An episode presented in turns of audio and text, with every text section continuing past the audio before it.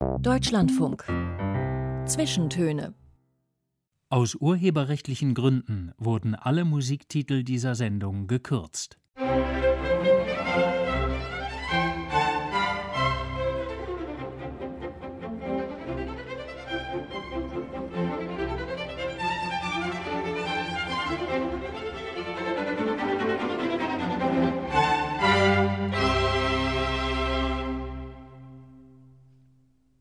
Mit Paulus Müller. Guten Tag. Mein Gast heute ist eine echte Ausnahmesportlerin. Zwölf Goldmedaillen im Biathlon und Skilanglauf bei Paralympischen Spielen, dazu vier Weltmeistertitel und zahlreiche weitere Medaillen und Siege. Sie sucht immer wieder Grenzerfahrung, zum Beispiel auch beim Bergsteigen, aber vielleicht auch in der Politik. 2011 hat sie nämlich ihre Profisportkarriere beendet und sich der Politik zugewandt. Sie ist SPD-Mitglied, war von 2014 bis 2018 die Behindertenbeauftragte der Bundesregierung. Mittlerweile ist sie Präsidentin des Sozialverbandes VDK und Vizepräsidentin des Deutschen Olympischen Sportbundes und ist mir jetzt aus München zugeschaltet. Verena Bentele, herzlich willkommen in den Zwischentönen. Hallo Herr Müller, schön, dass Sie mich eingeladen haben. Frau Bentle, Sie haben letztes Jahr ein Buch veröffentlicht, gemeinsam geschrieben mit einem Kollegen und einer Kollegin vom VDK. Wir denken neu, damit sich Deutschland nicht weiter spaltet. Sie haben das angefangen zu schreiben mitten in der Pandemie und Sie schreiben da, wenn es gut geht, erweist sich das Virus als ein Weckruf für starke Sozialsysteme. Wenn nicht, wird es den Beginn einer beispiellosen Spaltung der Gesellschaft markieren. Nun ist die Pandemie längst nicht weg, aber es ist ein bisschen Zeit vergangen. Und wir haben jetzt noch eine weitere große Krise mit dem Krieg in der Ukraine und all den Folgen. Gab es diesen Weckruf für die starken Sozialsysteme? Wurde er gehört? Das ist eine gute Frage. Also der Weckruf wurde meines Erachtens kann man das noch nicht genau sagen, ob der Wecker funktioniert oder nicht, weil wir haben, wie Sie sagen, im Moment ja immer noch die Ausläufer der Pandemie. Wir haben jetzt den Krieg Russlands gegen die Ukraine, der ganz neue Verwerfungen mit sich bringt. Wir haben eine Inflation, die extrem hoch ist, ähm, die so hoch ist, wie wir es schon lange nicht mehr hatten. Und ähm, all das ist im Moment eine Riesenherausforderung. Und jetzt gibt es eben dieses sogenannte Sondervermögen äh, von 100 Milliarden Euro zur Ausstattung der Bundeswehr. Und natürlich sind ja die nächsten Fragen, was passiert dann eben mit den Themen, die mir natürlich wichtig sind, mit, äh, den, mit der sozialen Gerechtigkeit, mit der Bekämpfung der Armut, mit äh, der, der Kindergrundsicherung, die Kinder aus der Armut holen soll, mit anderen Themen, die wichtig sind, wie bessere Ausstattung für die Menschen, die zu Hause pflegen. Also wir haben viele Themen, wofür es noch keine Antworten und Lösungen gibt. Und deswegen kann ich das noch nicht wirklich beantworten, ob das jetzt ein Weckruf war oder ob wir noch, äh, im Moment würde ich sagen, sind wir noch am Sortieren und Sammeln. Und Sie meinen, Frau Bentle, der Sozialstaat ist sozusagen der Kit, der die Gesellschaft ja, am Auseinanderfliegen hindert? Also ich würde genau das sagen. Die Gesellschaft ähm, hat im Moment eine Riesenherausforderung, dass ja alle so ihre Bedürfnisse und äh, Wünsche haben. Jeder äh, hat gerade im Moment, ähm, ja nach der Pandemie, Angst, ob wie es beruflich weitergeht. Ähm, viele Menschen haben die große Sorge, ähm, wie es mit unserem Gesundheitssystem weitergeht. Äh, viele Menschen haben Sorge, wie es mit ihrem Alltag weitergeht, weil sie sich eigentlich ja, wie gesagt, das Leben kaum leisten können mit den hohen Lebensmittelpreisen, mit den hohen Spritpreisen, mit den Mieten, mit der Strom- und Gasrechnung, äh, die jetzt gerade bei vielen Leuten ins Haus flattert. All das treibt die Menschen natürlich extrem um und ein Sozialstaat, ein starker Sozialstaat, der eben nicht alles gleich macht, aber eben soziale Härten ausgleicht und Menschen, die Unterstützung brauchen, unterstützt. Das ist für mich wirklich eigentlich das, was am besten und am, am wichtigsten hilft und ähm, schützt und unterstützt davor, dass es eben soziale Verwerfungen gibt, dass es äh, Menschen gibt, die noch mehr abgehängt werden, die dann ähm, ja vielleicht auch irgendwann in ihrer Wut sich entweder Parteien am äh, rechten Rand anschließen, die äh, soziale Aufstände planen. All das kann meines Erachtens wirklich damit vermieden werden, indem es wirklich einen Sozialstaat gibt, der genau diese Härten für Menschen abfedert. Welche Stellschrauben sind denn da die größten und wichtigsten?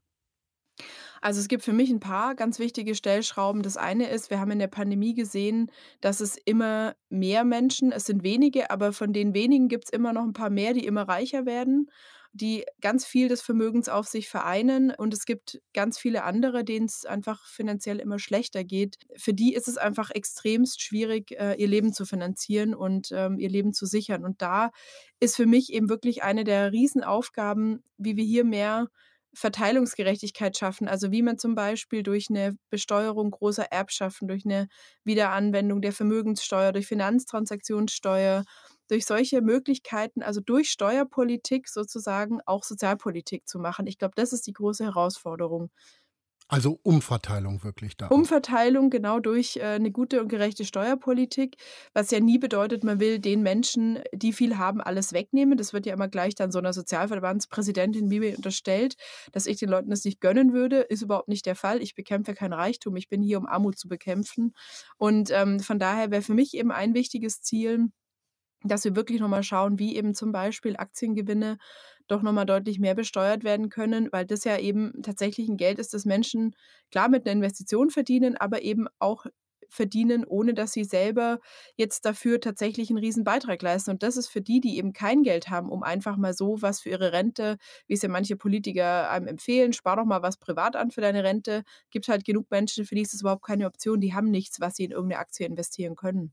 Wir hören immer mal wieder in Medienberichten von, naja, Berichten, die von Sozialverbänden herausgegeben worden sind und so weiter und so fort. Die Sozialverbände melden sich regelmäßig zu Wort. Was ist eigentlich ein Sozialverband? Was ist der VDK? Ja, was ist ein Sozialverband? Das finde ich eine super Frage, weil äh, inzwischen be bezeichnen sich ganz viele als Sozialverbände, wo ich immer denke, ne, eigentlich eigentlich sind wir das ja auch. Ihr seid gar kein Sozialverband. Ähm, also, was ist ein Sozialverband? Für mich ist ein Sozialverband eine Organisation, wie in unserem Fall, die gegründet wurde von Menschen für Menschen. Also nach dem Zweiten Weltkrieg ist unsere Entstehungsgeschichte, gibt aber natürlich auch andere Entstehungsgeschichten. Ähm, unsere ist die, dass wir nach dem Zweiten Weltkrieg gegründet wurden von Menschen, die kriegsversehrt, Kriegshinterbliebene waren, Witwen, Waisen. Und die Menschen haben sich damals schon dafür eingesetzt, dass all die die eben äh, Probleme hatten, weil sie zum Beispiel mit einer Kriegsverletzung nach Hause kamen, dass sie eine gute Versorgung mit Prothesen bekommen haben, dass es eine Rente gab für Menschen, die nicht mehr arbeiten konnten, dass es eine gute Möglichkeit gab, Reha-Maßnahmen zu bekommen. Für all das haben die äh, damals eben schon meine Vorfahren sozusagen im VDK gekämpft und das sind bis heute eigentlich natürlich jetzt mit anderen äh, Wurzeln, sind es aber unsere äh, Beweggründe, die uns antreiben. Wir machen einerseits Rechtsberatung, um Menschen zu ihrem Recht zu verhelfen, wenn sie eben eine Behinderung haben, dass sie die richtigen Hilfsmittel haben, wenn sie nicht mehr arbeitsfähig sind wegen einer Erkrankung, dass sie Erwerbsminderungsrente bekommen, wenn sie Pflege brauchen, dass sie dafür eben den richtigen Pflegegrad bekommen und damit Pflegeleistungen. Für all das ähm, treten wir eben ein und vertreten unsere Mitglieder vor den Sozialgerichten und wir sind politisch aktiv und versuchen eben die Interessen unserer Mitglieder natürlich auch in Berlin und in, auf Landesebene in die Bundes- und Landesgesetzgebung einzubringen.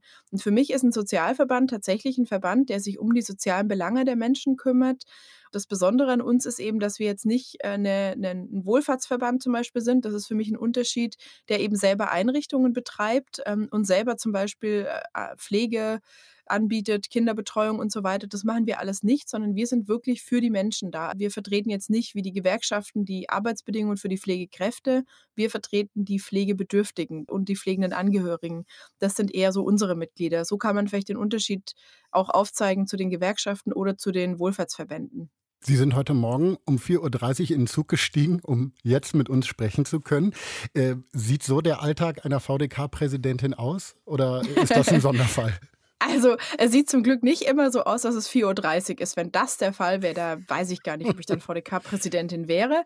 Aber es ist bei mir so, dass ich in München lebe und in Berlin arbeite. Ich bin fast jede Woche äh, auch immer einige Tage in Berlin und ich nehme sehr oft den Zug in die andere Richtung, fahre also aus München um 5.50 Uhr oder so nach Berlin, damit ich um 10 Uhr am Schreibtisch sitze, äh, Anfang der Woche. Und ähm, jetzt war es ausnahmsweise mal andersrum, sehr früh aus Berlin nach München zurück, weil ich hier einen Termin dann nach unserem Gespräch auch noch habe und natürlich unser wichtiges Gespräch. Sie äh, waren ja ganz lange Profisportlerin, haben in der Jugend angefangen, dann bis 2011 eine unglaubliche Karriere hingelegt. Ähm, welche Rolle spielt Sport jetzt noch in Ihrem Alltag und Ihrem Leben? Das kann ja gar nicht weg sein, oder? Das geht doch nicht, wenn man so lange Sport gemacht hat. Nee, also der Sport geht nie weg, äh, zum Glück nicht, äh, bei Menschen wie mir, glaube ich. Es ist natürlich ganz anders wie früher, weil ich jetzt heute nicht mehr einen Trainingsplan habe, den ich unbedingt verfolgen muss und auch immer verfolgen kann, mit zwei bis manchmal dreimal Training am Tag. So ist es halt nicht mehr. Hat sich jetzt alles schon so ein bisschen eingependelt äh, im Hobbysportbereich. Aber für mich ist Sport immer noch was ganz Wichtiges. Also heute Morgen war es mir tatsächlich zu früh für Frühsport, aber an sich ist für mich immer der Tag wirklich gleich ein deutlich besserer und würde auf der Skala auf jeden Fall zwei Punkte oder drei nach oben gehen, wenn ich vorher schon mal gejoggt bin, bevor ich überhaupt im Büro bin. Und wenn das nicht klappt, dann gehe ich abends sporteln. Also ich gehe immer noch gerne laufen, Radfahren, im Winter Skifahren, also sowohl Abfahrt als auch Langlauf. Ähm, ich gehe gern wandern, deswegen ja auch immer noch München und nicht Berlin. Also ich habe äh, immer noch wahnsinnig äh, gerne Bewegung und habe das für mich so als den wichtigsten Ausgleich und Entspannung. Ich glaube, so wie andere Menschen vielleicht ähm, meditieren, so ist vielleicht auch Sport für mich so ein bisschen die Meditation und einfach auch die Möglichkeit, um mal wieder was anderes zu spüren als die Gedanken. Wie der Sport in Ihr Leben gekommen ist, darüber werden wir gleich noch sprechen. Jetzt äh, hören wir gleich den ersten Song, den Sie mitgebracht haben. Der kommt vom wundervollen Johnny Cash, vom letzten Album American Six, Ain't No Grave. Das ist 2010 posthum erschienen, ein Album mit Coverversionen. Der Song Redemption Day ist eigentlich von Sheryl Crow. Warum haben Sie uns den mitgebracht, Frau Bentele? Also, ich finde den Song, äh, beeindruckend. Der wurde ja eben geschrieben nach einem Besuch im Kriegsgebiet und, ähm, soll ja tatsächlich ähm, also ist gerade im Moment in dieser Zeit einfach auch wieder so wahr, finde ich, wo wir einfach wieder Krieg in Europa haben, habe ich ganz oft dieses Lied gehört und daran gedacht. Und ehrlicherweise liebe ich Johnny Cash und mag die Version von Johnny Cash, also das Cover lieber als das Original. Sheryl Crow darf das jetzt hier nicht hören, aber tut sie vielleicht auch nicht. Ich bin jedenfalls Fan des Covers und ähm, ja, finde das Lied einfach im Moment in seiner Aktualität äh, wahnsinnig eindrucksvoll und natürlich auch ähm, ja, auch bedrückend. Dann hören wir es mal. I've wept for those who suffer long, but how I weep for those who've gone. In rooms of grief and questioned wrong, but keep on killing. It's in the soul to feel such things but weak to watch without speaking. Oh, what mercy sadness brings, if God be willing. There is a train that's heading straight to heaven's gate, to heaven's gate, and on the Diese wundervolle Stimme. Der Deutschlandfunk hier mit den Zwischentönen. Johnny Cash haben wir gehört. Gewünscht von Verena Bentele, ehemalige Profisportlerin, Präsidentin des Sozialverbandes VDK und Vizepräsidentin des Deutschen Olympischen Sportbundes. Frau Bentele, Sie sind mit zwei Brüdern, einer davon ebenfalls blind, auf dem Demeterhof Ihrer Eltern aufgewachsen, bei Tettnang im Bodenseekreis. Nehmen Sie uns doch mal mit auf diesen Hof Ihrer Kindheit. Wie können wir uns es da vorstellen? Super schön. Habe ich also, mir gedacht. haben Sie sich gedacht, so wie Sie es erzählt haben, klang das fast wie so ein Honey und Nanny Buch. Ja, ähm, so hört sich das auch an. War es auch ein bisschen, finde ich immer. Äh, genau, also ich bin in Oberschwaben aufgewachsen, in Bayern geboren, in Lindau, aber auch nur, weil da das nächste Krankenhaus in unserer Nähe war, dann sofort nach Baden-Württemberg äh, geschleppt worden von meinen Eltern und dort ähm, hatte ich eine würde ich einfach sagen, wirklich eine traumhafte Kindheit. Die war natürlich jetzt auch nicht nur Ponyhof, äh, das klingt dann im Nachhinein immer alles so super. Bei uns gab es auch natürlich Dinge, die anders waren als bei anderen. Meine Eltern hatten damals äh, Anfang der 80er angefangen, Bioanbau zu betreiben für Äpfel und Hopfen. Also wir hatten jetzt kein Vieh, aber eben Äpfel, Hopfen und das Bio damals war das noch nicht so hip und cool und alle wollten es haben. Deswegen haben meine Eltern halt wirklich wahnsinnig viel gearbeitet. Ähm, wir hatten sicherlich auch nicht wahnsinnig viel Geld zu Hause. Also wir waren jetzt nicht, sagen wir mal, jede Ferien irgendwo am Meer und Übersee und so. Bei uns hieß es immer, wir wohnen ja eh schon da, wo andere Urlaub machen, da können wir auch bleiben. Dann ist man mal in die Berge gefahren oder mal Skifahren. Aber ansonsten war es jetzt bei uns nicht so, dass wir jetzt irgendwie auch ständig weg waren. Und das fand ich natürlich als Kind jetzt auch nicht immer nur super. Aber an sich ähm, wirklich im Nachhinein gesehen äh, und auch damals, es war einfach wahnsinnig schön, weil wir die Möglichkeit hatten, dort in dem Sechshäuserdorf, wo sich alle kennen, wo man auch die Leute aus den Nachbardörfern alle kennt. Da war es eben für meinen sehenden Bruder, das ist mein ältester Bruder, mein mittlerer Bruder, der sieht nichts und ich eben auch nicht. Da war es für uns eben wirklich super möglich, einfach viel draußen zu sein, draußen zu spielen. Ich hatte irgendwann meine Eltern so wahnsinnig genervt, wie alle Mädchen, dass ich einen Pony will, dass sie dann irgendwann gesagt haben, okay, dann nimm dein ganzes Taschengeld und dann, wenn deine Brüder sich auch noch beteiligen und dann also doch halt Ponyhof. Doch Ponyhof, genau. Am Ende war es doch alles ein Ponyhof. Und dann hatten wir, ich glaube, so in der Zeit, wo es die meisten waren, hatten wir mal bis zu vier Ponys. Und ich habe ehrlicherweise meine ganze Zeit, ähm, die ich nicht beim Training im Sport verbracht habe, habe ich bei diesen Ponys verbracht und habe es einfach gemocht. Ich war gar nicht so eine, bin jetzt nicht irgendwie springen oder Dressurreiten gegangen, aber ich habe einfach die Zeit da gerne verbracht und war mit meiner besten Freundin ausreiten und äh, habe bei den Ponys im Stall gesessen und gequatscht und mich um die Ponys gekümmert, war mit denen im Fluss baden. Also das fand ich einfach super schön für mich.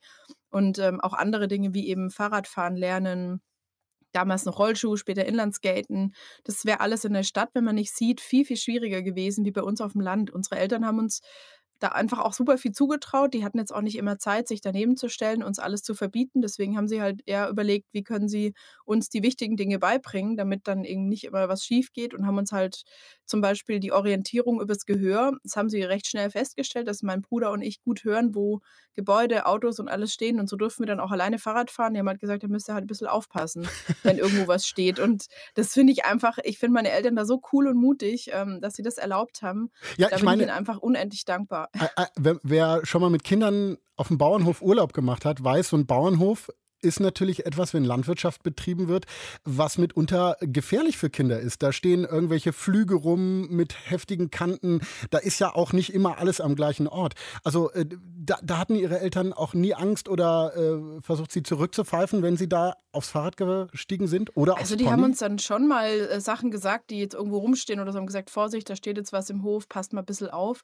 Aber sie haben es uns deswegen halt trotzdem nicht verboten und haben auch schon riskiert. Ähm, einmal hat mein, mein blinder Bruder mich auf so einem Spielzeugtraktor durch die Gegend geschoben und hat mich unter einen Anhänger geschoben, äh, der da stand. Das hat er irgendwie zu spät mitgekriegt, dass da ein Anhänger ist und hat mich dann so drunter reingeschoben und ich bin dann mit der Wange, da habe ich bis heute eine große, schöne Narbe, ähm, die man sieht, ähm, hat er mich dann an so ein Nummernschild hingeschoben und mir hat die Backe aufgeschlitzt. Ich meine, sowas gab es bei uns dann schon auch mal.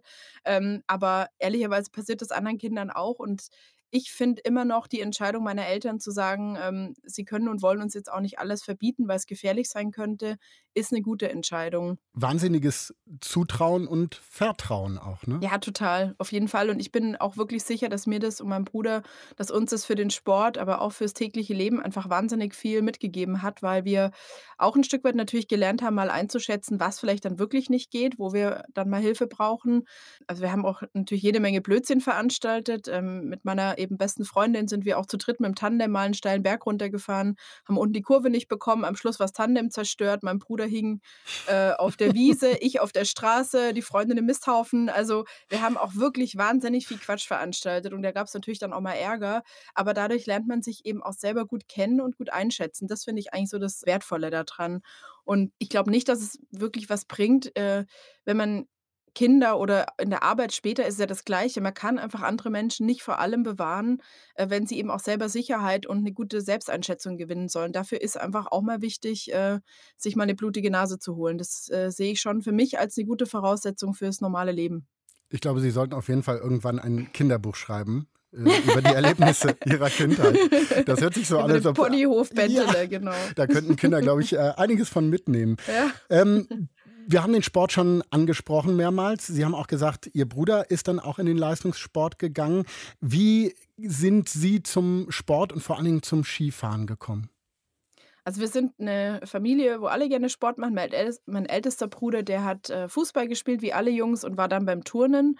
Und ähm, meine Eltern fahren auch sehr gerne Ski, fahren Fahrrad und haben eben natürlich uns alle immer mitgenommen, uns alle drei Kinder und haben uns mit, ich war glaube ich drei oder vier Jahre altes Skifahren beigebracht, selber auch ohne Skilehrer oder so, weil da gab es irgendwie auch keinen, der mit Blinden schon Erfahrung hat und haben sie es halt selber gemacht. Hm. Und so haben wir so die ersten Skierfahrungen gemacht und Schneeerfahrungen und dann. Wie, wie läuft das ab? So, Einmal ganz kurz für, für jemanden, der sowas nicht erlebt hat. Wie, wie äh, lernen Sie dann Skifahren?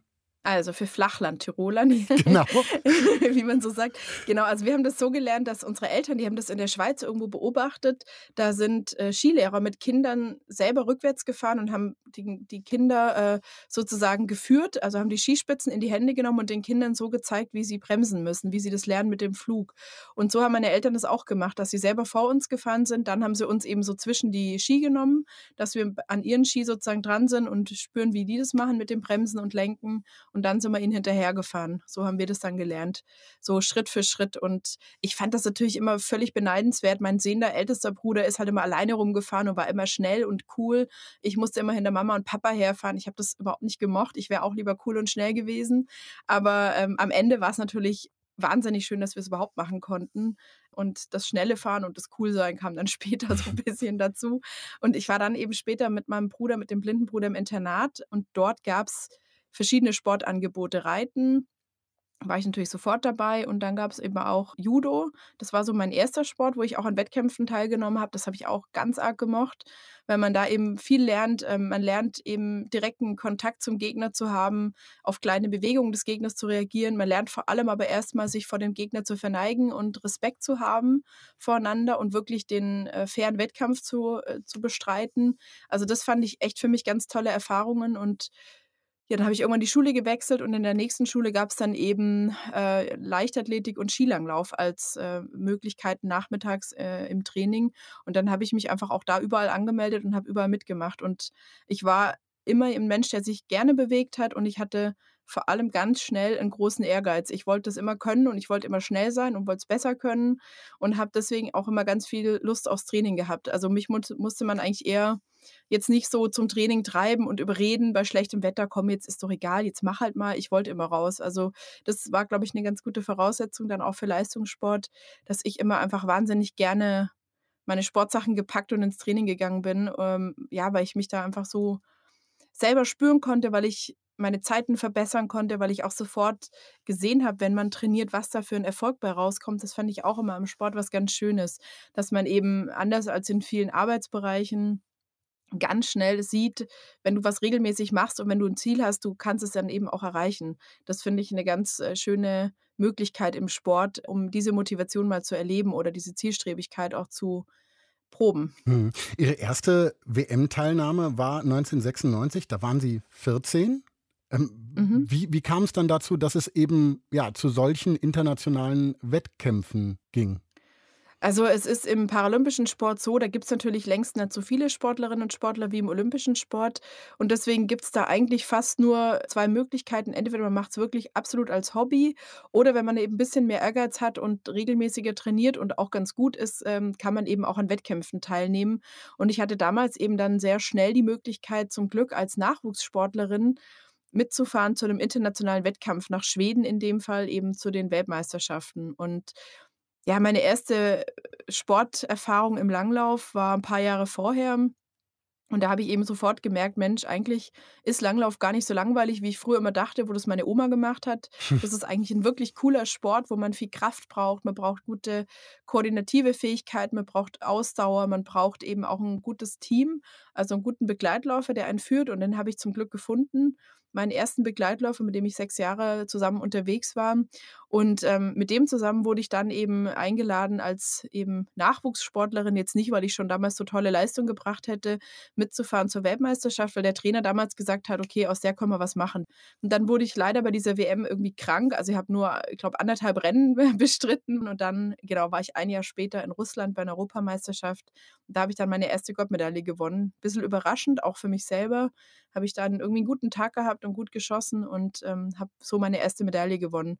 Und dann war es natürlich echt total um mich geschehen. Dann äh, ja, hatte ich so viel Lust auf Training. Da habe ich wirklich in der Schule einfach schon drei, vier, fünf Mal in der Woche trainiert und fand das super. Ich fand das wirklich für mich eine, eine wahnsinnig erfüllende Zeit, im Sport zu merken, ja, wie man eben auch Geschwindigkeit spüren kann, auch wenn man nicht sieht, wie man einfach wahnsinnig selbstständig werden kann in dem Sport, indem man eine gute Technik hat, indem man mit seinem Begleitläufer eine gute Kommunikation übt. Das ist einfach für mich eine, eine wahnsinnig schöne Erfahrung gewesen, so dann eben auch meine eigenen Fähigkeiten so wahnsinnig gut zu trainieren. Wie es dann mit der äh, Profisportkarriere weitergegangen ist, werden wir gleich noch drüber reden. Faszinierend finde ich, Sie haben eben parallel aber auch noch weiter die Schule gemacht, haben dann äh, Abitur gemacht, äh, auch angefangen zu studieren in München, Neuere Deutsche Literatur, Sprachwissenschaft und Pädagogik. Das nächste Lied, was wir hören, das hat mit dem Studium zu tun. Ne? Pet Shop Boys äh, Elektropop-Duo aus Großbritannien, West End Girls. Da geht es ja in dem Lied um Mädchen aus der Upper Class, aus dem West End, die auf die Working Class Jungs aus dem East End treffen. Äh, geht auch um Klassenunterschiede also in diesem Song. Äh, Sie haben den aber mitgebracht, weil er für Sie mit München zu tun hat, ne? Also ich habe ihn mitgebracht, weil ich das komplette Gegenteil bin. Ich bin kein Upper Class Girl, ich bin das Mädel vom Bauernhof, das im Westend wohnt, in München, also in dem Viertel. Was ja da ein Arbeiterviertel ist, ne? Ja. Ein Arbeiterviertel in München, richtig richtig. Also ich bin das, äh, das Bauernmädchen, das im Arbeiterviertel wohnt und trotzdem Literaturwissenschaften studiert hat, das äh, eher ja eher so ein Upper-Class-Studium fast schon ist vielleicht. Also meine Eltern wussten überhaupt nicht, was man damit machen kann. Ich habe immer nur gesagt, ja, so Taxifahren wird es wohl nicht sein, weil das kann ich nicht ohne Führerschein. Also ich weiß es auch nicht so richtig genau, aber ich mache es jetzt mal. Und äh, ja, ich äh, bin das West End Girl und habe jetzt äh, noch keinen East End Boy da getroffen, aber äh, ich, ich, liebe das West End, das Viertel in München und deswegen mag ich das Lied super gerne. Dann gehen wir jetzt mal ins West End zusammen mit den Pet Shop Boys.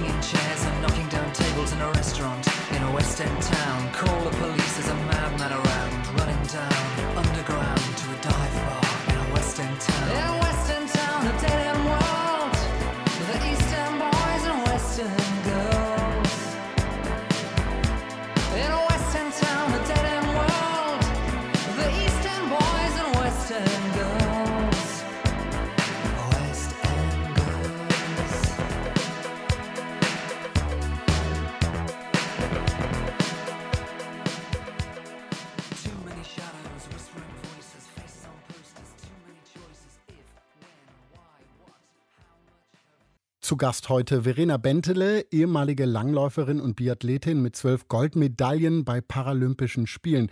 Heute ist sie Präsidentin des größten Sozialverbandes in Deutschland, außerdem Vizepräsidentin des Deutschen Olympischen Sportbundes. Wir sprechen gleich über ihre Sportkarriere, über Erfolge und Rückschläge. Wir sprechen über Vertrauen und Kontrolle. Verena Benteles Zeit als Behindertenbeauftragte der Bundesregierung über Sportpolitik, über Armut, Chancengleichheit und Teilhabe. Ich bin Paulus Müller. Hi.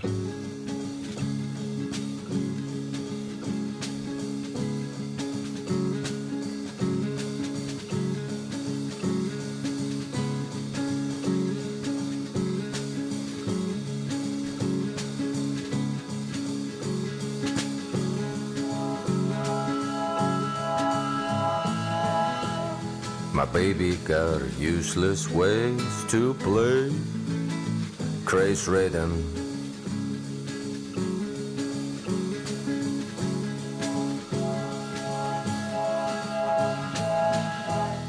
Following the William Faulkner step, cold women. That's the Reno poem with a bell of Chinese eyes. The Reno Poem, Musik vom spanischen Musiker Bigot, ausgesucht von unserem Gast heute, Verena Bentele. Frau Bentele, vielen Dank dafür. Kannte ich nicht und scheint wirklich ein spannender Typ zu sein. Warum haben Sie uns den Song mitgebracht?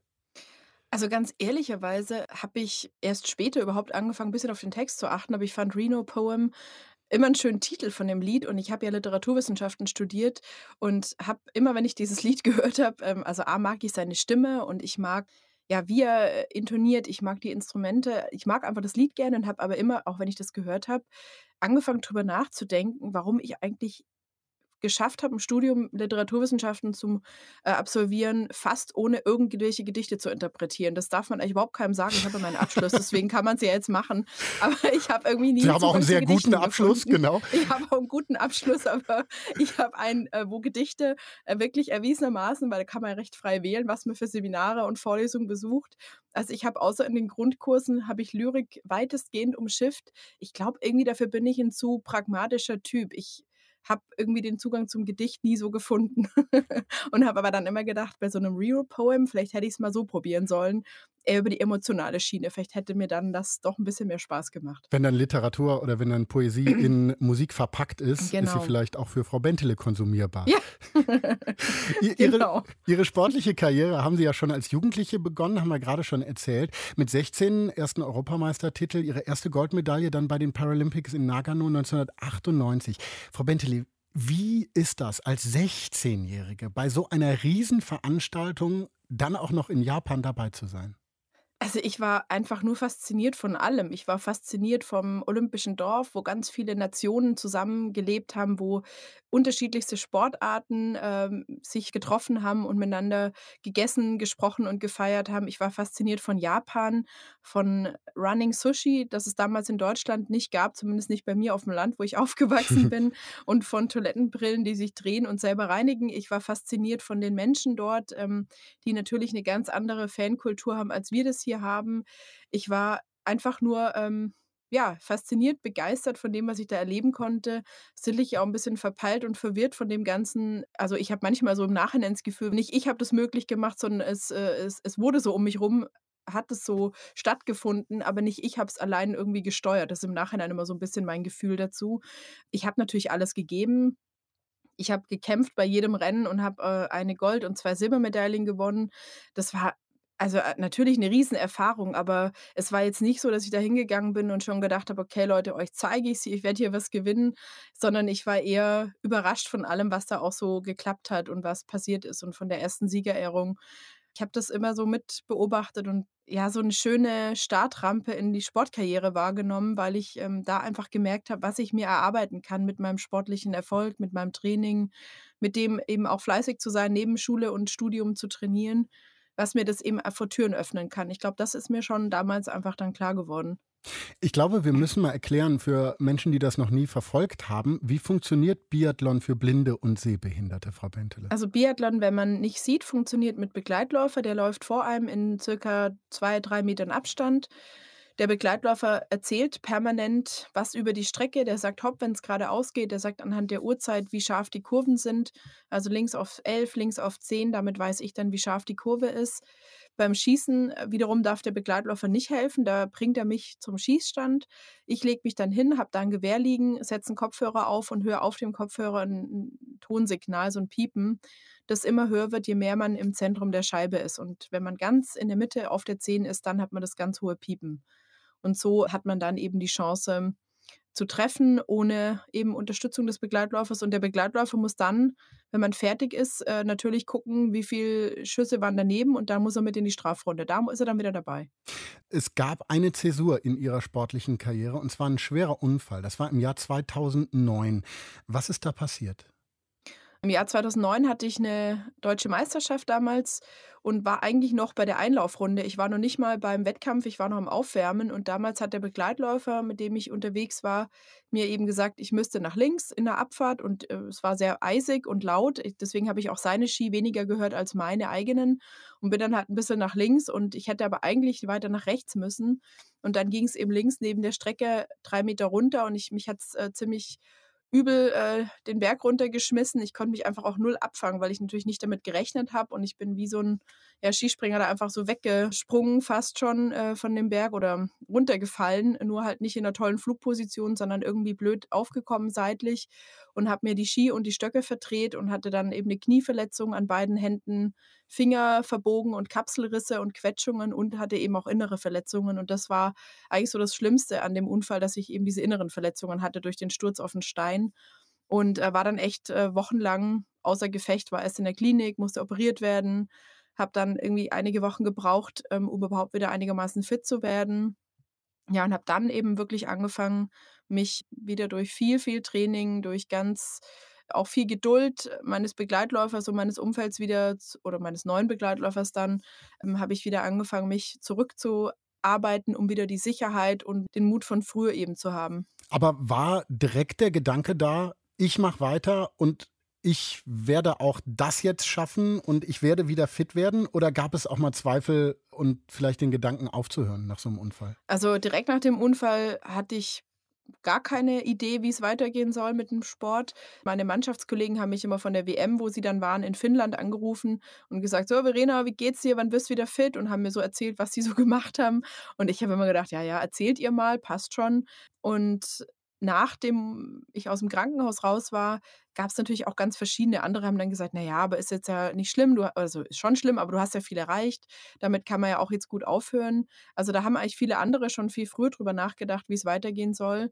Und ich war erst mal krank, dann war ich extrem unzufrieden, weil ich nicht mehr fit war, wurde immer unleidiger und hatte immer mehr auch so ein bisschen, glaube ich, äh, angestaute Energie in mir und war sehr ungeduldig mit allem. Als Mensch, der immer Auch unterwegs ist und immer Mensch, schnell immer unterwegs fit ist, ist, ne? Ja. unterwegs ist, der alles selber macht, musste ich mir echt wochenlang von meinen Eltern irgendwie alles machen lassen. Das war echt ganz furchtbar, weil ich in beiden Händen Gipsschienen hatte und ein Bein in der Schiene, 'ne, äh, Riesennarbe am Bauch, ähm, von der OP und so weiter. Also, ich war wirklich, äh, einfach zu wenig in der Lage und war super ungeduldig und irgendwann haben zum Glück meine Eltern meine Mutter vor allem hat dann irgendwann gesagt: „Du gehst jetzt echt mal wieder nach München und, ähm, schaust, dass du wieder irgendwie Sport machst, weil das ist ja hier nicht mehr auszuhalten, äh, mit dieser ganzen Ungeduld und der angestaunten Energie und der Unzufriedenheit.“ Und da hatte sie sicherlich recht ein Stück weit.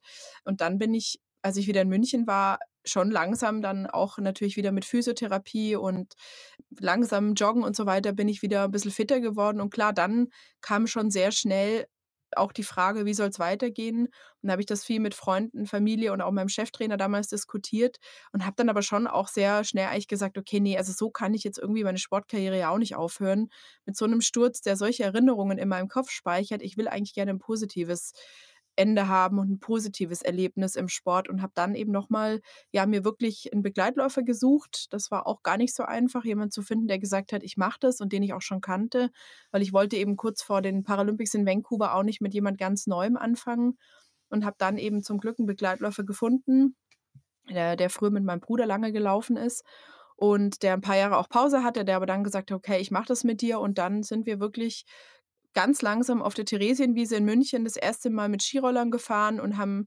einen Mini-Hügel nach dem anderen, äh, absolviert, bis ich dann wieder mich an die steilen Berge rangetraut habe. Und das war echt also für mich gut, dass ich's so gemacht habe, weil für 'ne Widerstandsfähigkeit oder Resilienz, ja, wäre es nicht hilfreich gewesen, dann mit so 'nem Erlebnis zu enden, die Sportkarriere. Also, es Mhm. war auf jeden Fall für mich gut, noch mal weiterzumachen. Aber ich stelle mir das so vor, dass man dann schon einfach eine wahnsinnige Angst hat vor ähnlichen Situationen. Ich weiß nicht, wie das bei Ihnen war, aber wie überwindet man dann sowas?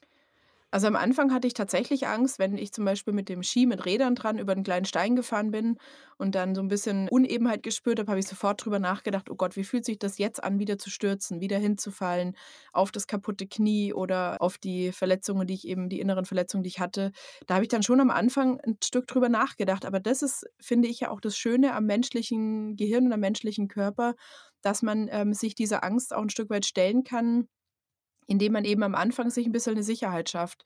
Also, am Anfang bin ich immer mit dem Begleitläufer jeden Berg runtergefahren und habe mich an seinem Stock festgehalten, an dem Ende seines Langlaufstocks, damit ich so 'n bisschen 'ne Orientierung hatte.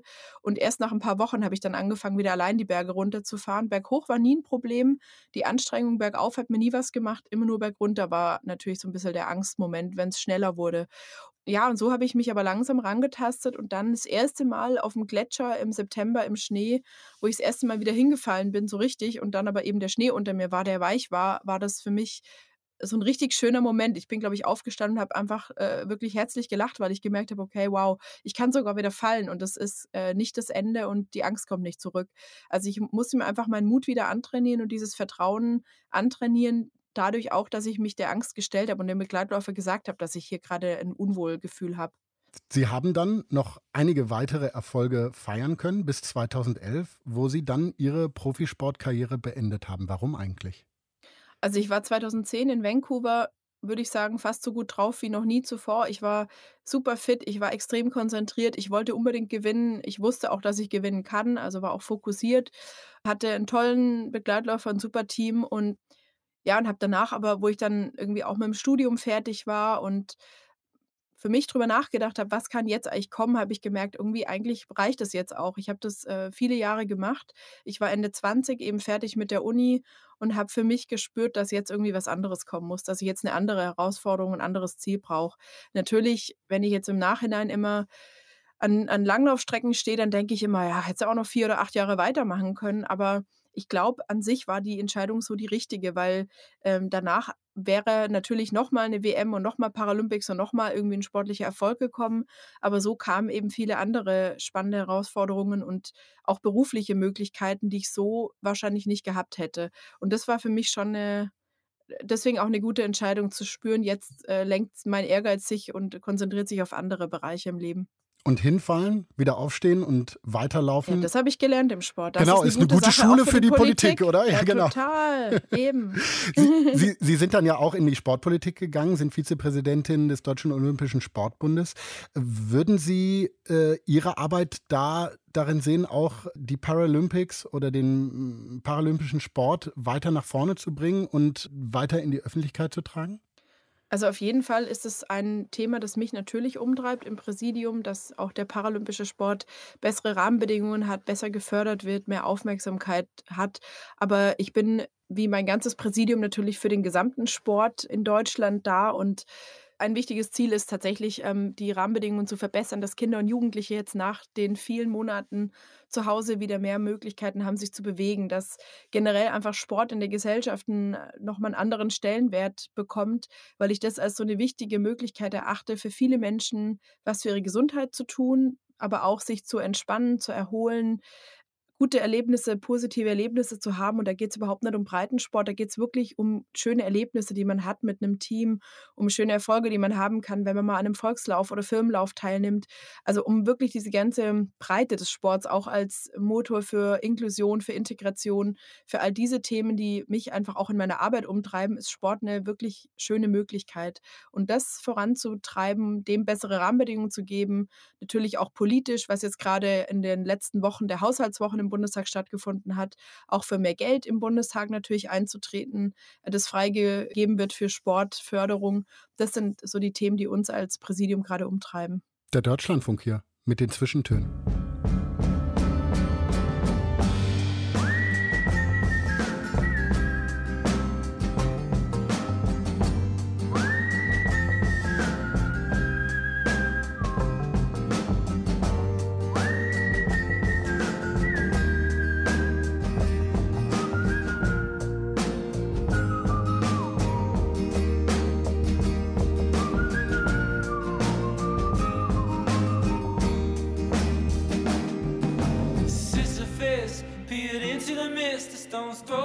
Precipice paused. Did he jump or did he fall as he gazed into the morning, mist? Did he raise both fists and say to hell with this and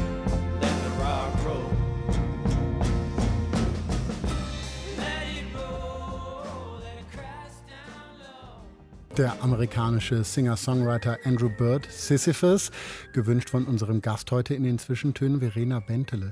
Frau Bentele, welchen Stein rollen Sie denn immer und immer wieder den Berg hoch? Also Sisyphus war ja auch äh, der mythologische in Schlitzohr. Der war ja nicht nur der Typ, der den Stein immer hochgerollt hat, aber ich habe das Lied natürlich schon auch deswegen ausgesucht, weil die politische Arbeit schon ganz oft was äh, Sisyphus-mäßiges hat. Ähm, also ein Beispiel, ich bin jetzt 40 geworden, kann man im Internet nachschauen, deswegen kann ich es auch erzählen.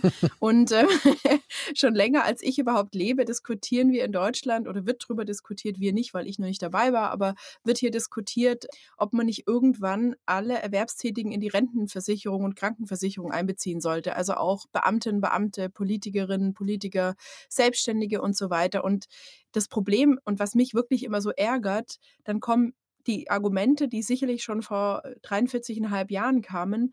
Bei den Beamten wäre das so schwierig, das wäre ja nur mit einer langen Übergangsfrist zu machen, weil das sonst zu teuer wäre, weil die Länder und Kommunen und der Bund natürlich sonst äh, Beiträge zahlen müssten in die äh, Sozialversicherungen.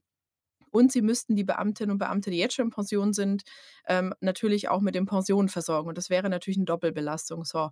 Und mit dem Argument wird es immer rausgezögert, verschoben, abgelehnt. Und das finde ich einfach wahnsinnig ärgerlich, weil wenn man vor 43 Jahren damit angefangen hätte, wäre man heute in der Sache einfach durch. Dann bräuchte man da heute nicht mehr drüber diskutieren. Und wie gesagt, jetzt hören ja hier auch Beamtinnen und Beamte zu. Ich gönne ihnen alles. Ich, das ist überhaupt nicht der Punkt. Ich sehe halt nur die wahnsinnigen Unterschiede, die wir in der Studie im VDK ermittelt haben. Beamtinnen und Beamte leben im Schnitt vier Jahre länger als Arbeiterinnen und Arbeiter. Das hat natürlich damit zu tun, dass man auch im Alter mit einer Pension im Schnitt deutlich mehr Geld zur Verfügung hat als jemand, der eben einer anderen Erwerbsarbeit äh, nachgeht und damit eben auch sich besser ernähren kann, in besser isolierten Wohnungen leben kann, einen besseren Zugriff hat auf die Gesundheitsversorgung und so weiter.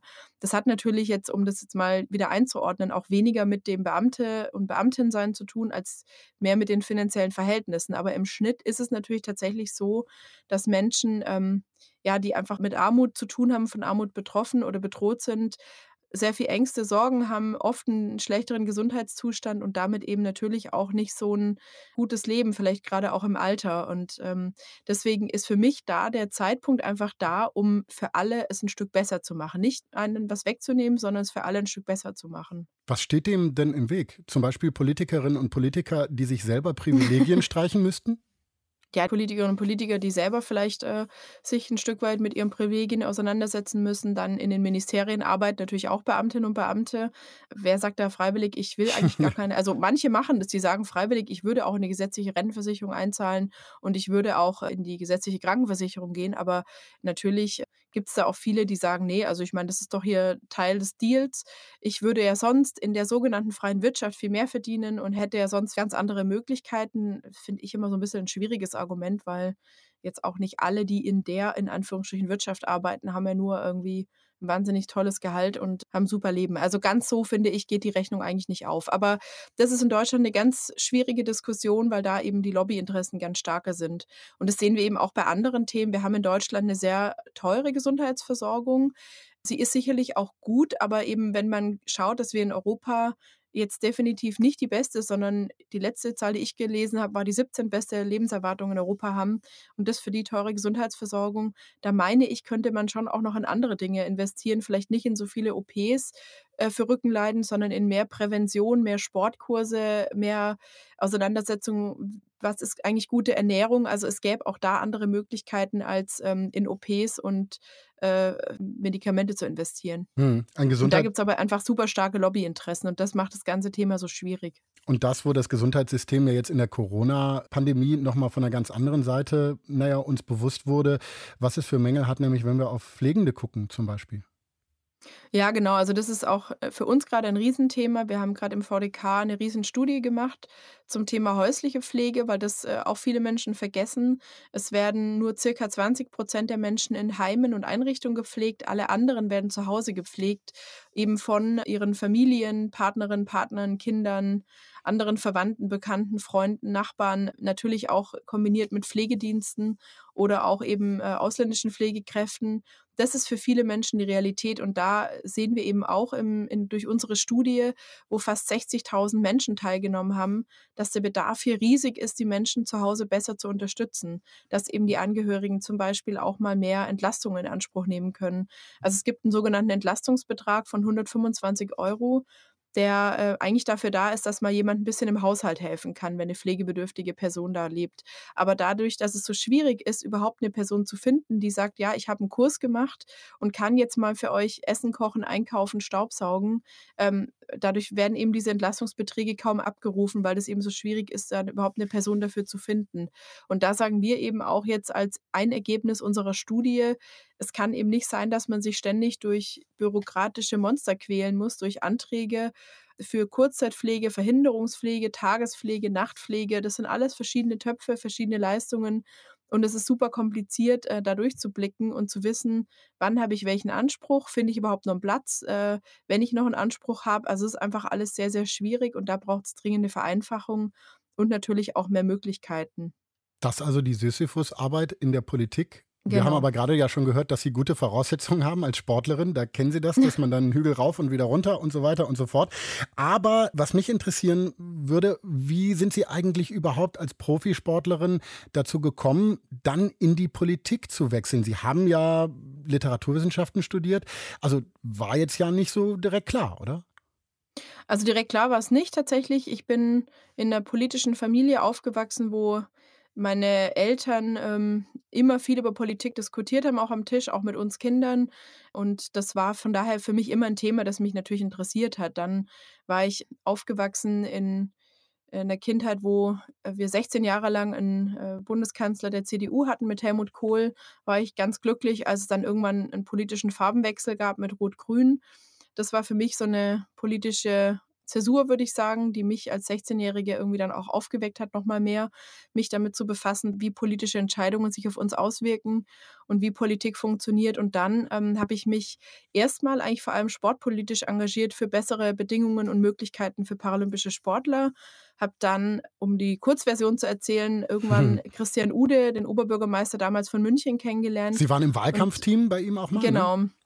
Also wir haben uns erst zusammen eingesetzt für die Olympischen und Paralympischen Spiele in München, die wir 2018 gerne gehabt hätten in München und nicht bekommen haben. Also da hatte ich auch schon eine politische Niederlage, eine international politische Niederlage. Das war der erste politische Akt meiner sozusagen politischen Karriere, war kein Erfolg. Ähm, und dann hat mich Christian Ude gefragt, ob ich ihn nicht unterstützen würde in seinem Wahlkampf äh, für die Themen Inklusion und Sport. Und das habe ich dann gemacht und ähm, ja, habe dann für den Münchner Stadtrat kandidiert und wurde dann von Andrea Nahles 2013 vor Weihnachten angerufen mit der Frage, ob ich nicht nach Berlin kommen will. Und habe dann zwei Tage nachdenken dürfen. Die Zeit hat sie mir gegeben und dann äh, habe ich mir gesagt, ja, mache ich. Also warum nicht?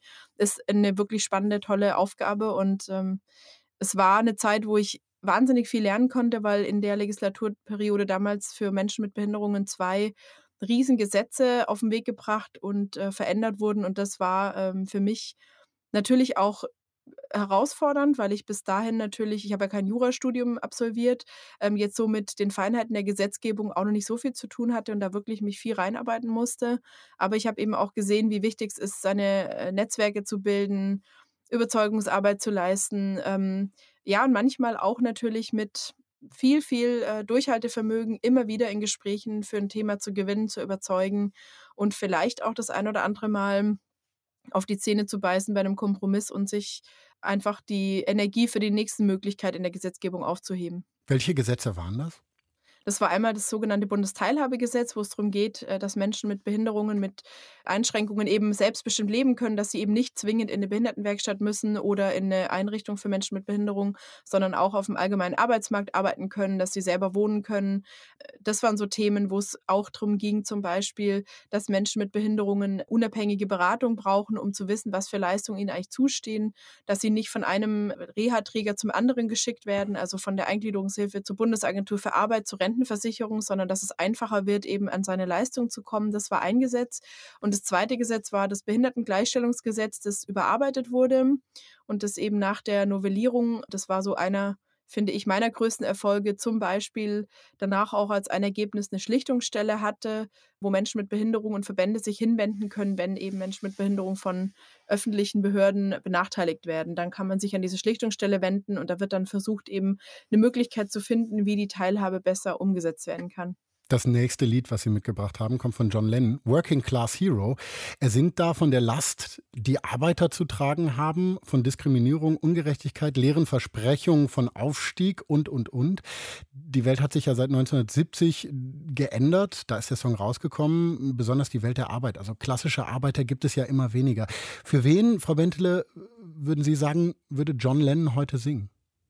Na, John Lennon würde heute schon immer noch äh, singen können für Menschen, die eben äh, ja sich irgendwie durchwurschteln, die im Niedriglohnbereich arbeiten, die eben für die sogenannte Plattform, also Clickworker sind, ähm, die zum Beispiel äh, in der Logistik arbeiten und da eben wenig Geld verdienen, weil sie viele Pakete hoch und runter schleppen, wie gesagt, das schlecht bezahlt ist, der würde heute für Menschen singen, die eben in Leih- und Zeitarbeitsverhältnissen äh, sind und damit eben keine wirklich nachhaltige Beschäftigungsform haben. Für all die würde John Lennon heute immer noch singen können, finde ich. John Lennon, Working Class Hero. As soon as you're born, they make you feel small. by giving you no time instead of it all. Till the pain is so big you feel nothing at all. A working class hero is something to be. A working class hero is something to be. They hurt you at home and they hit you at school. They hate you if you're clever and they despise a fool.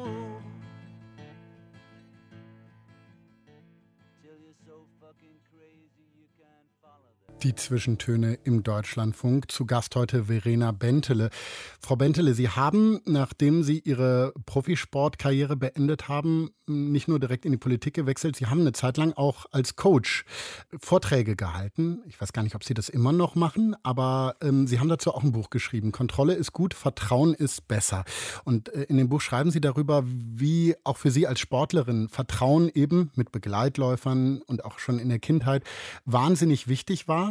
Mm, Würden Sie das jetzt, wo Sie doch schon eine Weile in der Politik sind und die ja immer wieder als so ein Haifischbecken beschrieben wird, würden Sie daran weiter festhalten, Vertrauen ist besser als Kontrolle, auch in der Politik?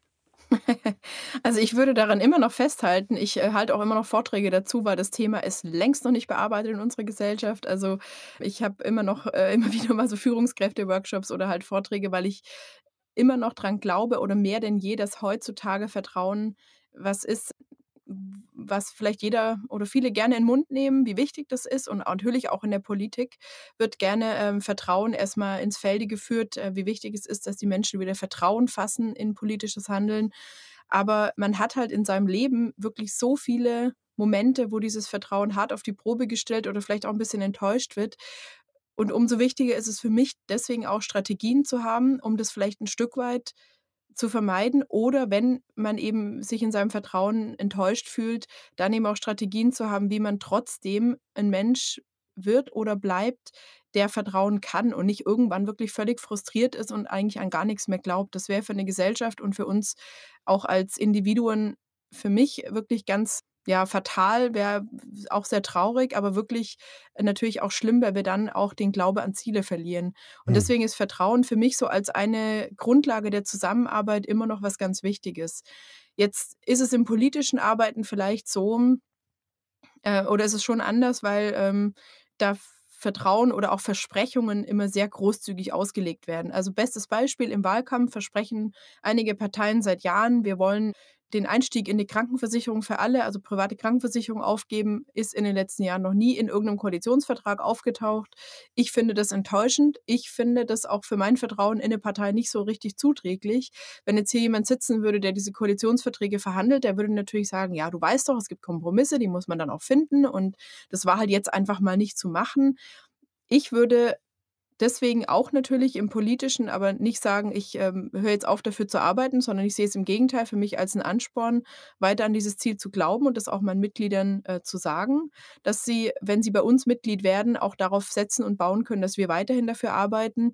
Und ich würde auch andererseits, wenn Politikerinnen und Politiker bei mir, also Parteienvertreter, ein Seminar zum Thema Vertrauen buchen würden, würde ich immer dazu raten, ähm, da tatsächlich auch in der Kommunikation ein Stück anders zu agieren. Ge genau. Deswegen Aber denken Sie, das kann wirklich was bringen und was ändern, weil dieser Vertrauensverlust, den wir in der Gesellschaft erleben, in Politik, aber auch in Medien, der ist ja gerade in der Corona-Krise nochmal, ist das offenbar geworden, wahnsinnig groß. Also was kann da Politik machen? Was können vielleicht auch Medien machen? Was würden Sie als Coach raten? Wie können wir Vertrauen zurückgewinnen? Ja, den Menschen mehr Wahrheit und Transparenz zuzumuten, vielleicht auch mal zu sagen, dass eine Entscheidung vielleicht eben auch nicht die richtige war. Ich weiß auch natürlich, dass meine Tipps da nicht ganz einfach umzusetzen sind, weil heute in Zeiten, wo die sozialen Medien einen ja sofort zerreißen und einfach extrem hart auch mit Politikerinnen und Politikern umgehen. Das ist auch wirklich keine einfache Zeit, um Politik zu machen, muss man ganz klar sagen. Man hat ja wegen jeder Aussage, wegen jeder Formulierung, äh, die vielleicht nicht so war, wie es gerade sein sollte, sofort einen Shitstorm am Hals. Also es ist im Moment auch eine nicht schöne Zeit für die Menschen, die in der Politik tätig sind. Deswegen ist es auch nicht damit getan, nur auf die einzu äh, will ich mal sagen, und zu sagen, ihr macht das irgendwie alles falsch. So einfach ist die Welt tatsächlich nicht, würde ich sagen. Aber ich glaube, dass mit ein Stück weit mehr Transparenz und ein Stück weit mehr Ehrlichkeit da schon was zu machen ist und das muss den Menschen wieder zugemutet werden und zugetraut werden auch.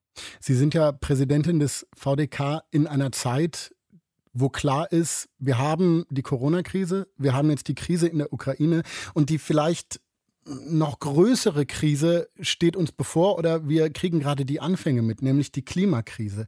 Wir haben gerade gesehen, in all diesen Krisen, die Schere zwischen Arm und Reich, die Ungerechtigkeit in der Welt wird eigentlich durch jede Krise vergrößert.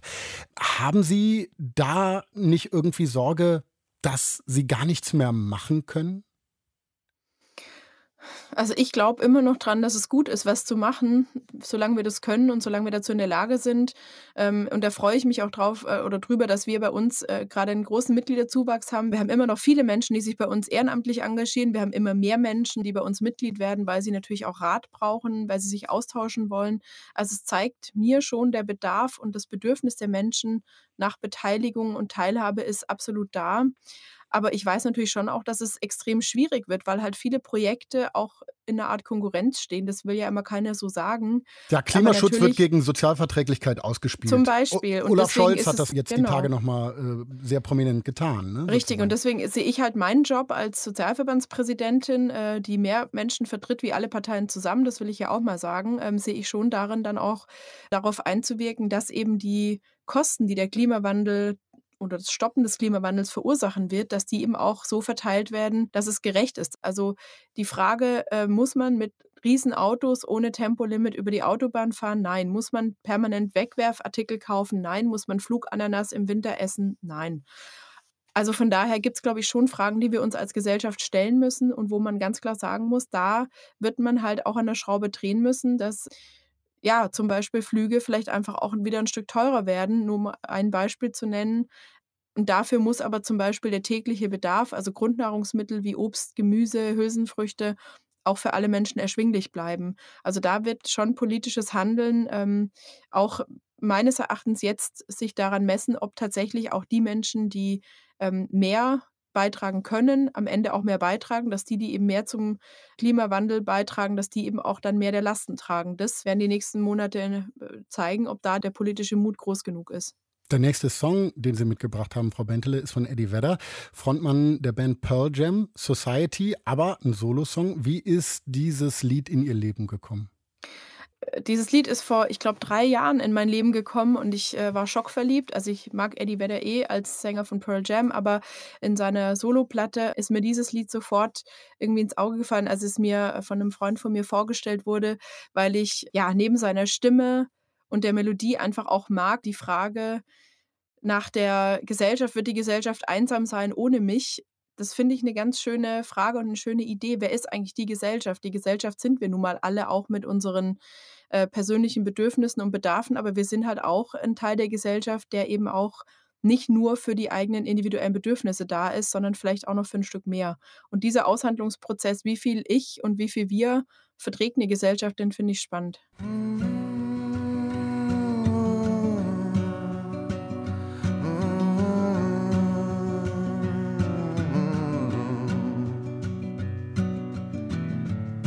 It's a mystery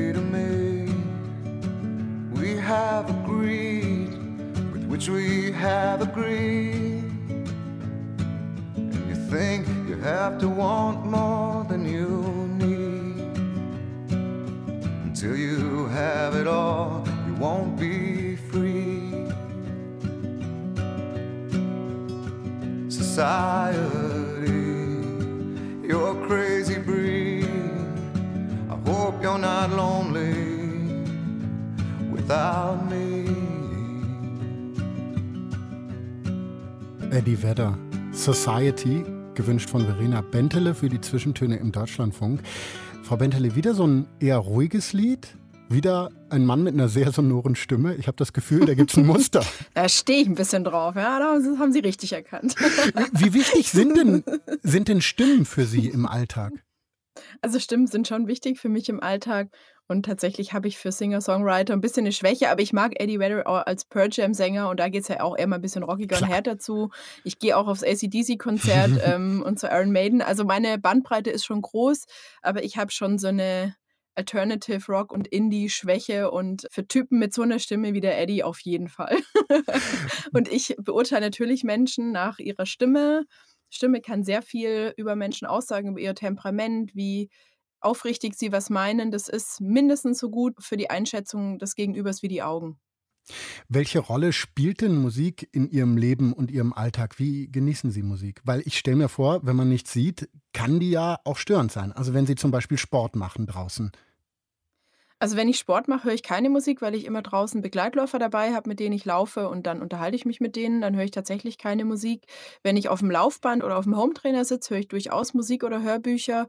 Ich höre ganz viel Musik. Also wenn ich zu Hause bin, habe ich meistens irgendwo Musik laufen. Ähm, wenn ich, egal ob Kochen, Hausarbeit, äh, entspannen, ja, wie auch immer. Also da läuft meistens irgendwas im Hintergrund und es ist bei mir schon fast auffällig, wenn ich mal, ich habe neulich mal meinem Freund gesagt, er soll bitte mal die Musik ausmachen. Da war ich irgendwie nach einem langen Tag um halb eins zu Hause nachts und habe dann echt mal meine Ruhe gebraucht, aber das passiert echt selten. Also äh, allermeistens äh, mag ich Musik und kann äh, auch immer bei Musik wirklich mich gut erholen.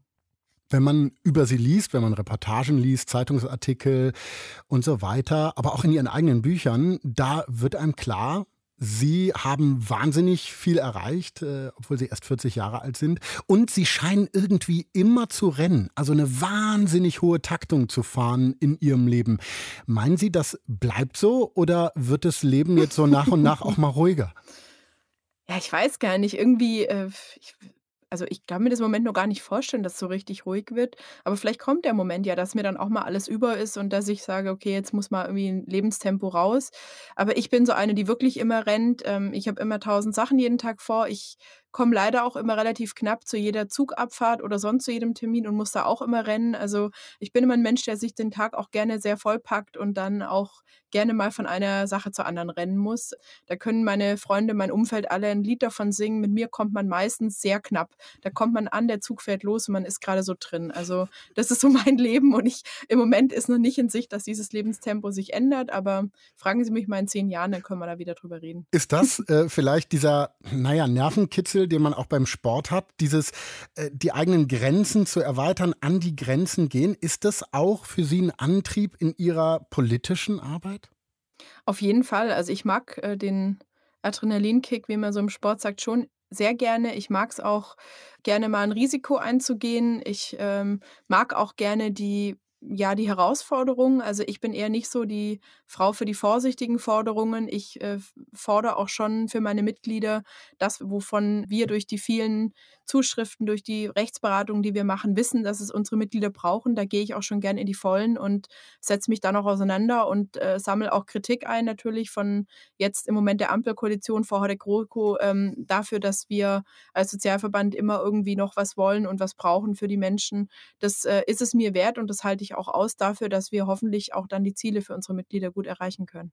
Sie sind auch nach Ihrer Sportkarriere zu sportlichen Höchstleistungen angetreten. Zum Beispiel haben Sie 4000er bestiegen in Afrika. Äh, haben Sie sich da auch noch was vorgenommen? Also sportlich noch Herausforderungen zu suchen? Machen Sie da auch weiter in dem Bereich? Also, ich will auf jeden Fall weitermachen. Diesen Sommer oder Herbst will ich den Köln-Marathon laufen zum Beispiel. Ähm, ob ich mal wieder einen Berg wie den Kilimanjaro mit 5.895 Metern besteige, weiß ich nicht. Ob es gerade das Bergsteigen ist, ich kann mir aber noch viele andere verrückte Sachen vorstellen. Ich liebe Radrennen, so Langstrecken, Radgeschichten.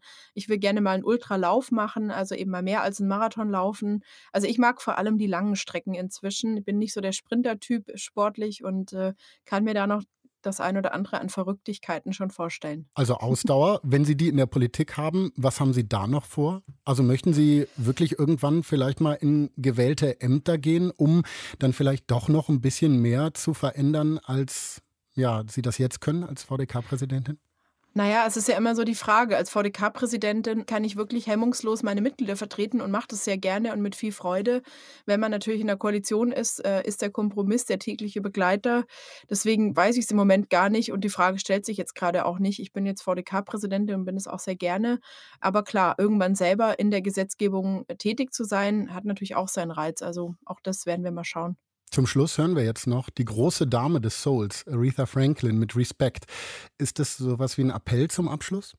Also, dass Sie das Lied zum Abschluss gewählt haben, äh, das ist ja dann Ihre Entscheidung auch gewesen. Aber ich finde es gut als Abschlussappell, weil ich schon sehr daran glaube, äh, dass Respekt und Achtung auch vor den Unterschiedlichkeiten und auch vor den Werten, Ideen und auch dem Recht auf ein gutes Leben anderer Menschen, das ist was, was unsere Gesellschaft wirklich immer tragen sollte. Und was ich mir auch wünsche, dass das trotzdem wirklich oft super hemmungslosen Umgang auch mit Informationen, mit Angriffen durch die sozialen Medien, was heute oft wirklich auch im politischen Miteinander oft verloren geht. Und das, äh, da wünsche ich mir einiges von zurück. Frau Bentele, vielen lieben Dank für Ihren Besuch bei den Zwischentönen. Danke Ihnen. Ciao. Nächste Woche die Hörspiel- und Drehbuchautorin Charlotte Drews-Bernstein zu Gast bei Joachim Scholl. Und Sie wissen ja, die Zwischentöne gibt es natürlich auf deutschlandfunk.de slash Zwischentöne und auch in der App DLF Audiothek. Ich bin Paulus Müller. Schöne Pfingsten Ihnen, Frau Bentele. Ihnen alles Gute. Danke, ciao. Tschüss.